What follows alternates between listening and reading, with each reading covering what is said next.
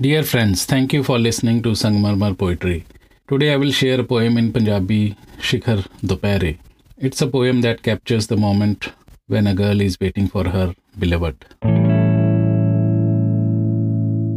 ਸ਼ਿਖਰ ਦੁਪਹਿਰੇ ਚੜ ਕੇ ਚੁਬਾਰੇ ਜੋਬਨ ਤੇਰਾ ਠਾਠਾ ਮਾਰੇ ਪੈਰੀ ਚਾਂਜਰ ਸ਼ਾਮ ਸਵੇਰੇ ਹੱਥ ਕੰਗਣਾ ਖਣਕੇ ਤੇਰੇ। ਮੱਥੇ ਟਿੱਕਾ ਸੂਰਜ ਵਰਗਾ, ਕੰਨੀ ਚੁਮਕੇ ਲੈਣ ਹੁਲਾਰੇ।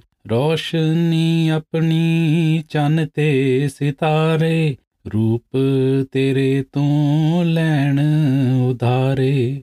ਛੰਨੇ ਵਿੱਚ ਲੱਸੀ ਪਈ ਡਲਕਾਂ ਮਾਰੇ, ਵੇਖ ਕੇ ਤੇਰੇ ਇਹ ਲੱਕ ਦੇ ਹੁਲਾਰੇ। ਖੁਸ਼ਬੂ ਤੇਰੀ ਏ ਮਹਿਕ ਖੰਡਾਏ, ਕਰਦੇ ਇਸ਼ਾਰੇ ਨੈਣ ਕੁਮਾਰੇ ਨਿਤ ਉਡੀਕਾਂ ਚੜ ਕੇ ਚੁਬਾਰੇ, ਆ ਜਾ ਮਾਹੀਆ ਸੋਣ ਰੁੱਤ ਆਈ ਪੱਕੀਆਂ ਨੇ ਅੰਬੀਆਂ ਮੈਂ ਪੀਂਗ ਚੜਾਈ। ਬੈਠ ਤਰਿੰਜਣਾ ਹੋ ਕੇ ਭਰਦੀ, ਚਰਖਾ ਮੈਂ ਕੱਤਦੀ, ਮੈਂ ਡਰਦੀ ਡਰਦੀ।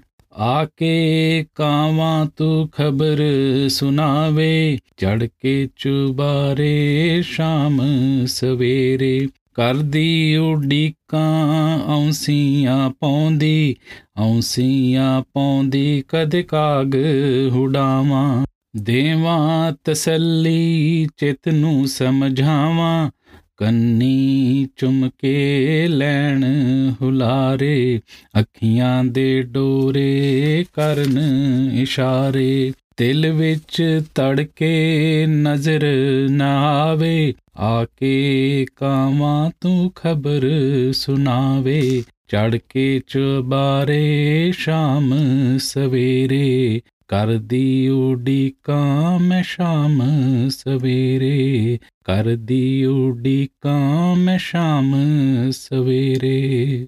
ਪੀਤੀ ਮਸਿਆ ਦੀ ਰਾਤ ਅੱਜ ਚੰਨ ਚੜ ਆਇਆ। ਅੱਜ ਮੁਕੀਆਂ ਉਡੀਕਾਂ ਸਜਣ ਕਰ ਆਇਆ।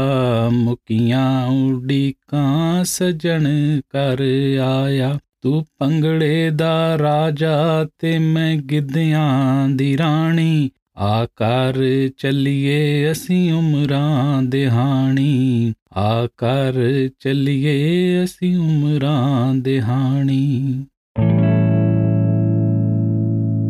Thank you for listening. If you like it, you may like to share with your friends and family. Please leave your comments, suggestions on Instagram, Twitter, Facebook, or YouTube. I will talk to you next week, same time, same day.